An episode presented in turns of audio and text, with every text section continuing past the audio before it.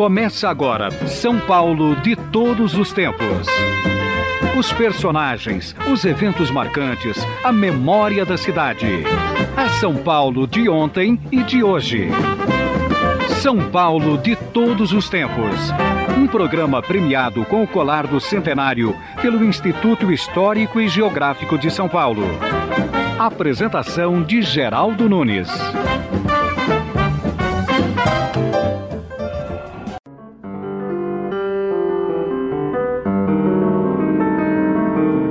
Vamos tratar do assunto igrejas paulistanas com o Percival Tirapelli, professor de História da Arte Brasileira e autor de 14 livros sobre este tema, arte brasileira. Percival Tirapelli, que já é conhecido porque recebeu do programa São Paulo de Todos os Tempos o prêmio O Livro do Ano, pelo seu livro Igrejas Paulistanas, Barroco e Rococó. No mesmo ano, 2003, Percival Tirapelli obteve o prêmio da Associação Brasileira de Pesquisadores Culturais e de Artes, ABCA, por este mesmo trabalho. O livro Igrejas Paulistas, Barroco e Rococó. Isso só reforça a credibilidade da Eldorado e do programa São Paulo de todos os tempos na escolha dos prêmios que oferece. Bem, vamos começar conversando com o Percival Tirapelli sobre esse problema enfrentado pela arquidiocese, que é o de recuperar as igrejas existentes na cidade de São Paulo. Olá, Percival, como vai? Tudo ótimo, Geraldo. Então, é possível recuperar a Igreja da Consolação que em seus interiores está bastante deteriorada? Olha, Geraldo, se fossem só essas duas igrejas que você está citando, o problema até que não seria tão grave, mas são tantas outras. Porém, existe uma ação, principalmente iniciando pelo centro, é, se procura é, fazer com que essa todo esse testemunho de fé do final do século XIX, principalmente, seja recuperado não é, a, não é apenas a diocese que está querendo isso, mas é a própria igreja, a igreja romana nesse sentido, porque há regras para que o patrimônio da igreja no mundo todo seja recuperado. E a cada diocese existe uma comissão para que isto, é, para que essa revitalização é, seja feita. E então não é um problema de, só de São Paulo. São igrejas antigas do final do século XIX, princípio do XX, então com fiação ainda é, com fios encapados com tecido. Isso então é uma infraestrutura, isso demora muito, ninguém vê.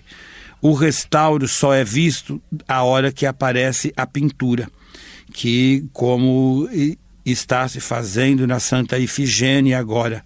A gente entra na Santa Ifigênia, a igreja está escura. Por quê? Não pode acender a luz. Não pode acender a luz por quê? Porque a fiação não está boa. Se acende a luz para você ver as obras, fica difícil. Então, ela, ela, ela é uma recuperação que vem do teto, fiação, infraestrutura e depois, por fim, é que vem, vamos assim dizer, a última camada da beleza e do verniz é que você vai poder ver para o fiel olhar, você vê a beleza que estava oculta ali. Mais do que a questão religiosa, é a questão da arte que nós estamos discutindo nessa entrevista com o Percival Tirapelli. Uma outra recuperação interessante na igreja de Santo Antônio, ali no Largo do Patriarca. Primeiro se fez um altar da Nossa Senhora da, da Piedade, depois se fez o altar da, da Imaculada, e quando se foi fazer é, o teto da, da Capela Mor, se descobriu pinturas que podem ser por volta de 1740. Então seriam pinturas muito antigas e está lá já aberta é, para que os fiéis possam admirar. Aí aparecem cores que você não sabia que existia tanta cor. Aparece um elemento muito interessante que é a prata, não só o ouro. Existia muita prata devido ao contrabando que se fazia do Paraguai e da Bolívia. Então se usava prata e isso está se está se evidenciando na igreja de Santo Antônio já se recuperou o forro todinho. E como é que se obtém recursos para tudo isso? É a igreja lá de Roma, o Vaticano, quem vai pagar? Não, de maneira alguma. Lei de incentivo à cultura, fazer um projeto, colocar tudo aquilo que tem que ser feito. Por exemplo, tem que ser feito urgente um projeto para essa igreja da ordem, da ordem terceira de São Francisco. Que é do Largo São Francisco. Que é ao lado da igreja de São Francisco. E tem que ser recuperado desde o telhado, porque é a maior pinacoteca da, da cidade colonial de São Paulo. É, porque existe a igreja de São Francisco e existe a da Ordem Terceira, que é aquela vizinha. Vizinha. É essa é, que está é em essa, pior estado. É essa que está em pior estado. Inclusive, há mais de 15 anos estão aguardando dinheiro para se recuperar um retábulo. Uma igreja, ela é um monumento vivo, né? As pessoas usam, é, a chuva cai e tem goteira, então sempre uma manutenção de uma igreja, ela é difícil, né? mas às vezes tem paróquias que têm mais dinheiro, um padre que sabe fazer melhor uma lei, é, que sabe aplicar é, os seus ensinamentos e tem um contato melhor, ele pode fazer isso. Eu acho que uma das recuperações mais importantes que teve foi a Capela da Santa Casa né? A Capela da Santa Casa teve praticamente uma campanha, não para recuperar só a capela, mas todo o prédio da Santa Casa, que é do Luigi Pucci. E existem as igrejas nos bairros, algumas também ostentando obras de arte que às vezes os próprios párocos não sabem da importância daquelas obras de arte. Existe uma igreja na Vila Mariana, na rua Dona Inácia Uchoa. É, havia uma pintura eh, no altar da igreja e tal. Aí, talvez por falta de recursos financeiros, o padre mandou passar tinta em cima e uma tinta assim, é, uma tonalidade bem forte de abóbora ou sim, laranja. Sim. Agora, se perdeu tudo aquilo, não, não há mais recuperação? Não, olha, é, por acaso esta igreja eu, eu frequentava até que essa pintura fosse feita. Aí, quando a pintura foi feita, ela era tão horrorosa, a pintura, que eu deixei de ir na igreja. Porque você fica olhando muito tempo para a pintura. Mas era uma pintura que não tinha importância nenhuma, era de um artista que faz coisas em muro ali pela aclimação, é, pelo Ipiranga. E agora, até que é, a cor que você está se referindo realmente ficou muito forte. Mas o quadro que o próprio padre pintou, é assim, uma Santa Ceia meio a lá Tintoretto, alguma coisa, até que melhorou, eu até estou indo na igreja de novo lá. Você é, pedir para pintar uma igreja hoje, você tem que ter muito cuidado, né? Porque o, o artista às vezes quer aparecer e se esquece que uma pintura tem que ter uma harmonia, tem que ter. Hum, não é uma ornamentação, é quase que um elevo, né? Por isso que todas as igrejas elas têm que ser belas, né? Faz parte da igreja ela ser bela. Então você entra, por exemplo, na igreja, vamos falar da igreja de São José no Ipiranga, que também está precisando de um pouquinho de recuperação. Você entra dentro da igreja, ela foi feita pelo Antônio Moya, um arquiteto espanhol, e é um estilo paleocristão, muito bonita Então ela tem toda uma harmonia. E às vezes alguém que vai colocar a mão ali põe um pouco mais de tinta e até espanta um pouco o fiel. O exemplo pior disso é Nossa Senhora do Brasil, que tem um magnífico altar que veio de Mogi das Cruzes, um dos melhores altares barrocos do estado de São Paulo, porém o padre resolveu colocar uma pintura agressiva, colocando rosa, choque, magentas e não sei o que. Então é bom entrar na igreja Nossa Senhora do Brasil só olhando para o altar não olhar para o teto, porque a pintura agride. É o Percival Tirapelli conosco, professor de História da Arte Brasileira e autor de 14 livros sobre o tema arte brasileira. O Percival lançou Arte Sacra, Gênese da Fé no Novo Mundo, coleção de arte no acervo dos palácios do governo do estado de São Paulo. O Percival Tirapelli visitou esses palácios e anotou o que existe de interessante ali em termos de arte sacra. Eu trabalhei algum tempo no Palácio dos Bandeirantes, viu, Percival? E nunca entendi direito a arte sacra ali existente. Eu acho que seria interessante falar a respeito disso para o público, especialmente para aquele que nunca visitou as dependências do Palácio dos Bandeirantes. O que existe ali de importante porque tudo aquilo foi parar dentro de um palácio político e não religioso. A gênese ou o início dessa exposição ela é interessante porque quando se comprou o Palácio dos Bandeirantes, é, tinha que se ornamentar aquele palácio. E naquele momento foi o Arrobas Martins que comprou mais de 30 arcases. Arcases são o local onde que os padres guardam a roupa, os paramentos. Junto com isso foram comprados mais de, de 15 oratórios, sendo que um deles muito grande, chamado Oratório Ermida e depois foram compradas imagens sacras e também uma grande é, coleção de arte cusquenha, que é a arte sacra de mais de 80 quadros. E então, nos anos 70, era uma moda você misturar o modernismo com o barroco brasileiro. Então, é isso se explica essa esta esta coleção valiosíssima. Além do Palácio dos Bandeirantes, quais outros palácios de governo ostentam artes sacras? O Palácio Boa Vista, uma grande quantidade em Campos de Jordão. É verdade que este livro, de sua autoria, Arte Sacra, Gênese da Fé no Novo Mundo, acabou indo parar nas mãos do Papa? Como é que aconteceu tudo, Percival? Bem, nós é, sabíamos que o Papa ia ficar meia hora no Palácio dos Bandeirantes. O Palácio dos Bandeirantes, naquele dia, estava transformado em Palácio do Planalto. Então o Papa Bento XVI levou o seu livro com ele? Levou, levou. Uma honra para você, não?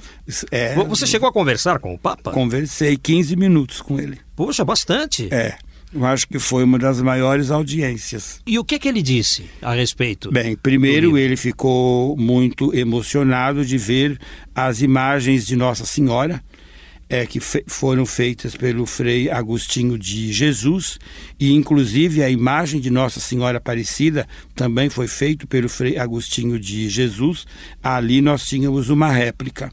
Depois ele viu a pia é, onde os, os índios de Abarebebê ou Peruíbe foram batizados, 1555. Depois ele viu uma pintura de uma Nossa Senhora do Livramento, é, de uma capela de Minas Gerais.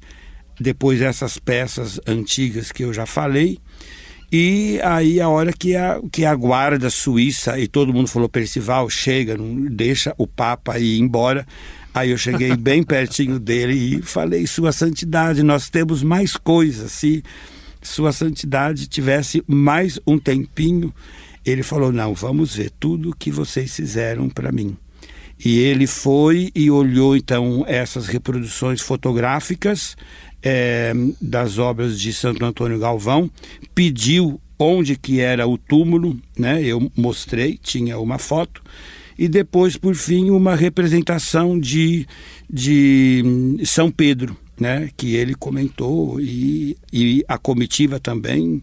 Que coisa maravilhosa, é tão bela quanto o Sagrado Trono de Bernini na Igreja de São Pedro, em Roma. Portanto, o Papa Bento XVI levou consigo, após a visita que fez ao Brasil, o livro de Percival Tirapelli sobre a arte sacra em São Paulo. E conforme já dissemos, a Arquidiocese quer recuperar prédios e obras de valor histórico e cultural pertencentes à Cúria Metropolitana. E o arcebispo de São Paulo, Dom Odilo Scherer, ressaltou que o patrimônio da Igreja Católica em São Paulo faz parte da identidade paulistana. A cidade de São Paulo e a presença da Igreja na cidade de São Paulo são uma coisa que se permeia desde o seu início. dizer a verdade, a cidade de São Paulo foi fundada com a participação, a presença da Igreja, através dos padres jesuítas, que no século XVI, em torno da missão jesuítica, do colégio dos jesuítas, hoje no pátio do colégio, é, foi em torno desta iniciativa que nasceu a cidade de São Paulo. AM 700 kHz. Estamos apresentando São Paulo de todos os tempos. Os personagens e eventos de São Paulo de ontem e de hoje.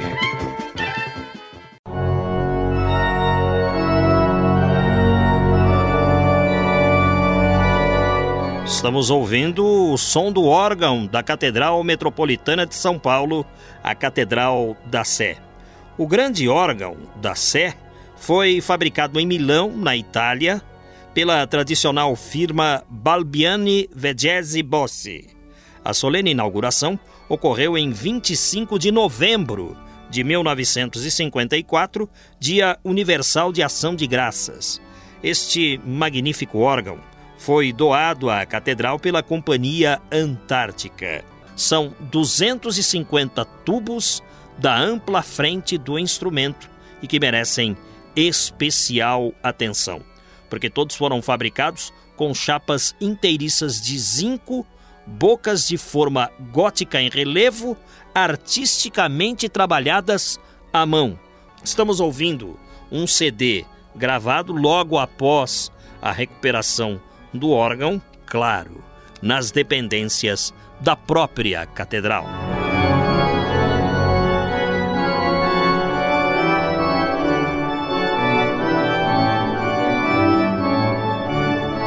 Vamos retomar a nossa entrevista com Percival Tirapelli, professor de História da Arte Brasileira e autor de 14 livros sobre o tema História da Arte Brasileira.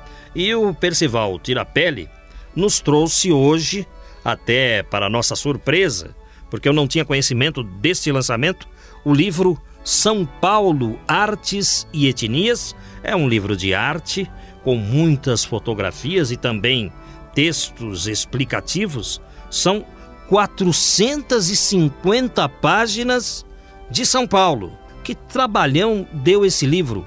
Faça para nós um apanhado desse livro, porque são 450 páginas. Foram quatro anos de trabalho e o livro faz uma homenagem a todas as etnias que construíram qualquer forma de arte é, para essa grande metrópole, iniciando pelos índios, depois nós temos os padres jesuítas, um capítulo que se chama Arte e Fé, a construção da cidade colonial, imperial, a construção da independência e a importância desse ato na cidade de São Paulo.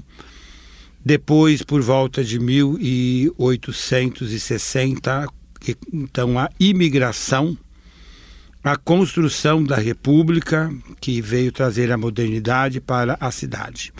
Então, numa segunda parte, tem as etnias, que começa pelos escravos africanos, Depois, os portugueses, que já não eram mais aqueles colonizadores, mas que vieram a partir de 1850 para o Brasil, acompanhado dos espanhóis, dos ingleses que vieram construir a, a São Paulo Highway, que é a Santos Jundiaí, os alemães que vieram para São Paulo em 1827 foram lá para Santo Amaro, para o Brooklyn. A cidade foi alemã durante um certo período, desbancada só depois pelos arquitetos italianos. Os franceses e belgas que tiveram uma importância grande também, inclusive com Jules Martin construindo o primeiro viaduto do chá, uma estrutura é, metálica que veio da França. Depois, os italianos, a partir de 1860, que vieram trabalhar no que vieram, que vieram trabalhar nas lavouras de café, mas que depois vieram trabalhar é, no polo industrial têxtil da cidade de São Paulo. Todos aqueles que vieram durante a Primeira Guerra Mundial e depois no intervalo até a Segunda Guerra Mundial são os habitantes da Europa Central e Oriental, os russos, armênios, né? E aqueles que vieram do Oriente Médio, os libaneses, os sírios, que vi que e depois o extremo Oriente, a iniciar pelo Japão, 1808, e os chineses e depois até os coreanos. E finalmente, na década de 60, durante as grandes ditaduras da América Latina, os sul-americanos que vieram para cá também. É um apanhado geral da cidade toda, ou seja, quem adquirir um, um livro como este terá tópicos da cidade de São Paulo e sua história como um todo. Me chamou a atenção que existe um capítulo que se chama Iconografia Bandeirante, ou seja, o professor Percival Tirapelli procurou na cidade de São Paulo quadros, estátuas onde a figura do bandeirante é retratada.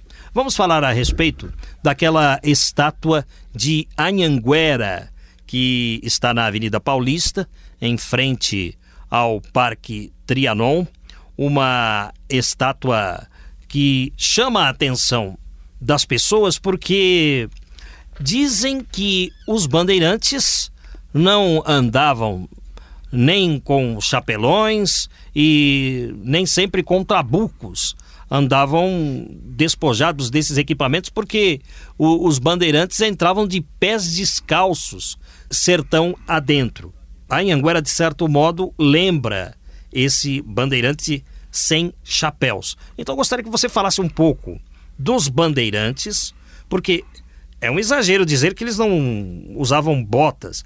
Então viviam se machucando, pisando no espinho. Como é que se dava a vida do bandeirante, Percival? Olha, existe um desenho do Jean-Baptiste Debré sobre um ataque aos índios botocudos em Mogi das Cruzes e aparece um bandeirante com gibão, com o trabuco, como você falou, e aparece, é, não dá para ver se ele está com bota ou não. A partir dessa imagem que o Luigi Brizolara ele vai construir as imagens dos bandeirantes a pedido é, do, do diretor do Museu Paulista. Então ele faz dois bandeirantes que estão lá no Museu Paulista, esses sim estão com capa, estão com grandes chapéus.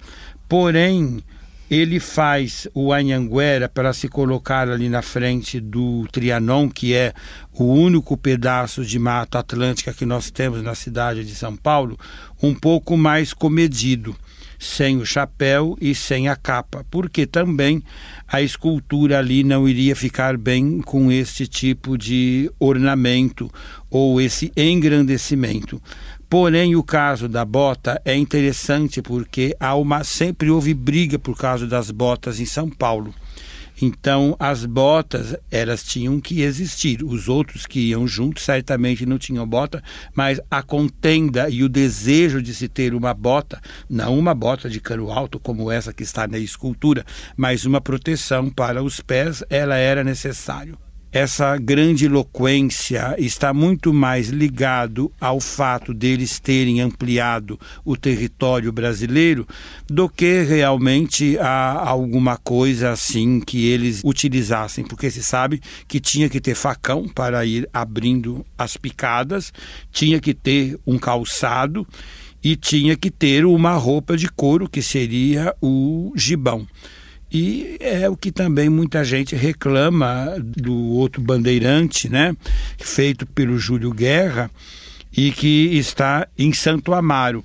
É que ali mais aparece o trabuco do que uma outra coisa. Né? O Júlio Guerra trouxe muitas justificativas para a estátua do Borba Gato, considerada por muitas pessoas como uma estátua feia. No seu ponto de vista, Professor Percival Tirapelli, você que é um analista da arte brasileira, a estátua do Borba Gato é feia ou é bonita, é significativa? Ele é um artista quase que injustiçado dentro da arte brasileira ou dentro da arte, arte paulista. Ele não pertencia ao Partido Comunista. E naquele momento, quem não pertencesse ao Partido Comunista não tinha suas obras encomendadas. Então nós temos dele na cidade de São Paulo, que é uma verdadeira veneração, uma empreta que está no Lago do Paissandu. Porém essa estátua é aquela que todo mundo recorre, fala pela sua grandiosidade. Mas ela lembra alguma coisa meio em estilo Art Deco, meio duro, como é duro também o Cristo Redentor, né? E ele também coloca, usa as pedras brasileiras para revestir todinha essa estátua. O local onde ela está, o Borba Gato, é um local de grande destaque. Eu não veria uma outra maneira a não ser essa esse gigantismo, porque senão a estátua iria desaparecer nesse local, porque é um local muito aberto. Agora, toda a obra dele é uma obra assim que tem que ser vista de um grande amor a tudo aquilo que é brasileiro e a sua obra escultórica em bronze é mais de um nível internacional. E lembrando até as formas do Henry Moore. É feia ou bonita? Eu gosto dela. Eu não diria que é feia e nem bonita. Às vezes que eu passo ali, sempre observo eu acho que o próprio local onde ela está precisaria estar, estar assim, melhor conservado, aliás, como todos os outros monumentos. Percival Tirapelli está conosco aqui no São Paulo de todos os tempos. Ele está com um livro maravilhoso sobre a cidade de São Paulo, sua arte e sua etnia. E ele abre capítulos para ícones paulistanos, como, por exemplo, o brasão, que mostra um braço segurando uma bandeira com os dizeres: Não sou conduzido, conduzo. É do Guilherme de Almeida esse trabalho? É, é do grande poeta campineiro, junto com o Osh Rodrigues. Eles popularizaram praticamente esta divisa, né? É, houve um concurso no período do Washington Luiz, que era um governador é, fluminense da cidade de Macaé, mas que gostava muito da cidade de, de São Paulo e que depois foi presidente da República. Ele abriu esse concurso porque havia um pequeno problema: o que, que era paulista e o que, que era paulistano. Então, paulista é o habitante de, de, de toda a província e o paulistano só da cidade. Mas assim que foi feito este, este, este brasão, tanto paulista quanto os paulistanos gostaram muito disso, né? Porque tem um braço bem ali ao centro desse brasão que lembra a conquista portuguesa, tem uma bandeira com uma lança e a a cruz de Cristo ao centro, os ramos de café, já substituindo aquele que é do brasão do Império, que tinha também o tabaco, né? E em cima nós temos uma, temos uma coroa que simboliza a municipalidade. E depois embaixo o escrito não, não do Corduco, que ficou sendo um orgulho tanto de paulista quanto paulistanos. Não sou conduzido, conduzo. É, essa é uma vocação paulista. Não é um egocentrismo paulista? Absolutamente não. O São Paulo demorou muito tempo, ficou hibernando aí quase 400, não, mas 350 anos. E São Paulo teve a felicidade de fazer a passagem de um ciclo de agrícola, da cafeicultura, para a, a indústria. E agora, da indústria para, para a tecnologia mais avançada. Explicando o brasão paulistano, o Percival Tirapelli se referiu à Cruz de Cristo. Eu vou pedir para você falar um pouco a respeito dessa cruz de Cristo, porque as pessoas confundem a cruz de Cristo com a cruz de Malta. Outro dia eu entrevistei um especialista em esportes aqui no programa e ele disse que aquele símbolo, aquele distintivo na camisa do Vasco da Gama não é a cruz de Malta, é a cruz de Cristo. E a portuguesa de Desportos também tem uma cruz no, de distintivo, que é a cruz de Avis então, dá para explicar um pouco a respeito dessas cruzes portuguesas? É, há mais de 40 cruzes, né? E a suástica é uma cruz também. É, mas esta esta cruz de Cristo era a cruz é, dos templários que tinha a, é, que foram que foi extinto saiu até um livro das cruzadas das cruzadas né dos Templários e que foi extinta na, na França ainda por volta de 1300. É essa pouco. a cruz das caravelas também? É a cruz das caravelas, é a mesma. E é a cruz que também está na bandeira da cidade de São Paulo. É né? a cruz também do Vasco da Gama. É, então. Então, é, e a cruz de Malta? É, o que é? Aí são das famílias portuguesas. São das famílias e de regiões diferentes. Mas essa é a cruz principal da Ordem de Cristo dos Templários, a qual o Dom Manuel III era é, o grão-mestre, acho que é assim que se diz, e que, e que fez toda a escola de Sagres, né? E, e, que lá em Portugal, na cidade de Tomar, existe um belíssimo templo e uma das maiores obras de arte portuguesa e que essa cruz está sempre lá. E é claro, Percival Tirapelli, que você, como um especialista em igrejas, não poderia deixar de retratar igrejas no seu livro, você traz aqui construções romanizadas, que é aquela igreja de Dom Bosco. Aquela igreja se chama Nossa Senhora Auxiliadora, fica no Bom Retiro. Eu não sabia que era auxiliadora, eu só sabia que era a igreja de Dom Bosco, porque tem o colégio Dom Bosco Exatamente. do lado. Exatamente. E também tem a igreja de Santa Cecília, que é uma construção romanizada. O que é uma construção romanizada, Percival? Assim que se terminou é, o período do imperador ser é, o patrono da, da, da Igreja Católica, é, houve um grande desejo de se voltar a todas as tradições de Roma e não mais do Império ou do Reino Português. É, então houve chamado romanização da fé, que isso iniciou por volta de 1860 onde houve até um grande movimento para que a fé não fosse deixada na mão das ordens terceiras, mas que se seguisse aquilo que Roma queria. É, no início do século XX e no final do século XIX, se esqueceu de se fazer completamente qualquer igreja que se lembrasse a arquitetura colonial ou imperial e os estilos germânicos, os, os estilos belgas, os estilos italianos é que adentraram nisso. Então, é por isso que nós temos a Igreja da Consolação, um tanto quanto é, alemã, a igreja de Santa Ifigênia, também o estilo nórdico, e a igreja de Santa Cecília, bem ao estilo é, românico. E, e depois, por fim, a igreja da Sé em estilo neogótico. Tudo isso é para se esquecer é, o período em que a igreja esteve debaixo da tutela do imperador.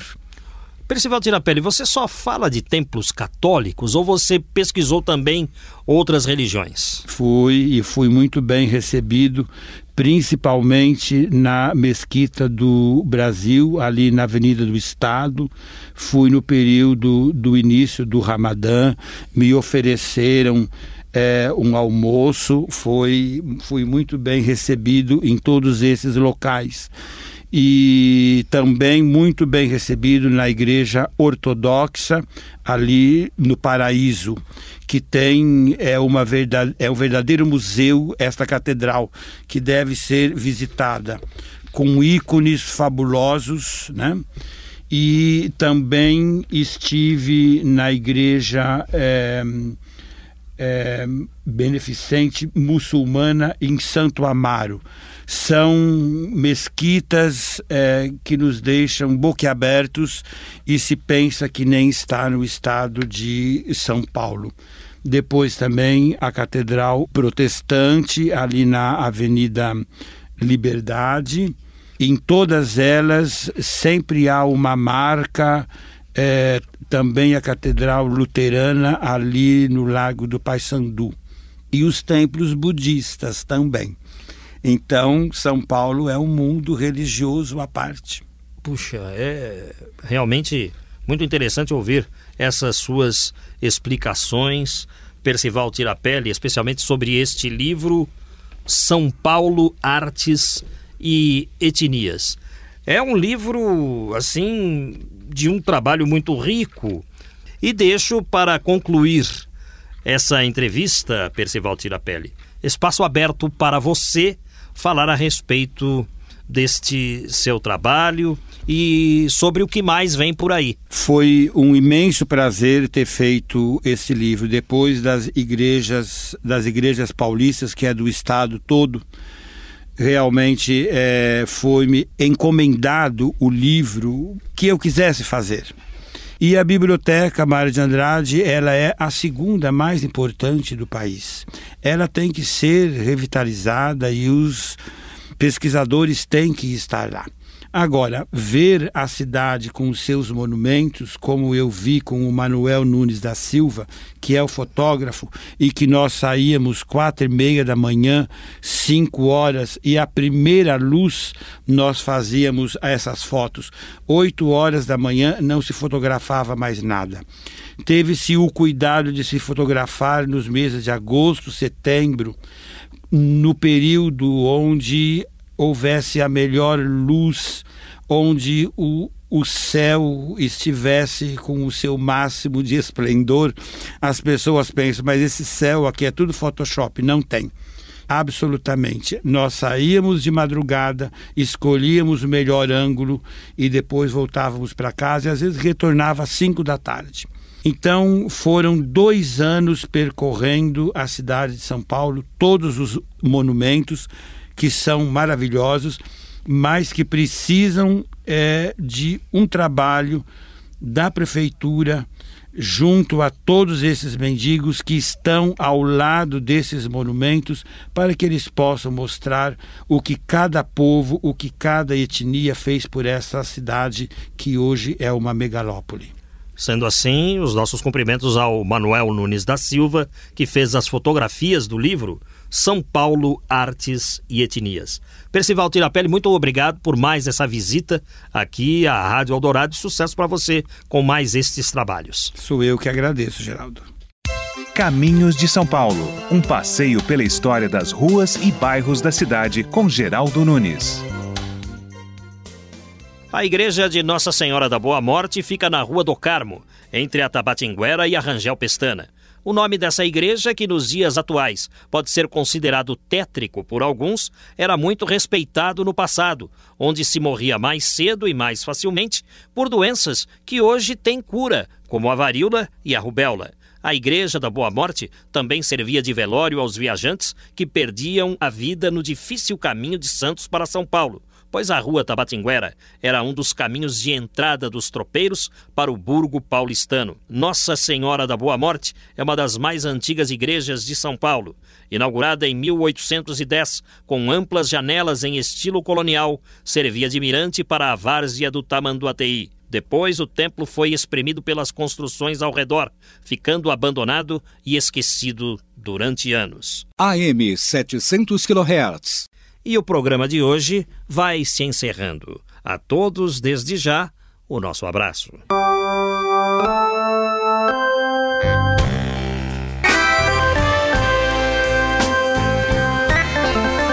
Trabalhos técnicos e mixagens de Antônio Silva, o Toninho Cuca.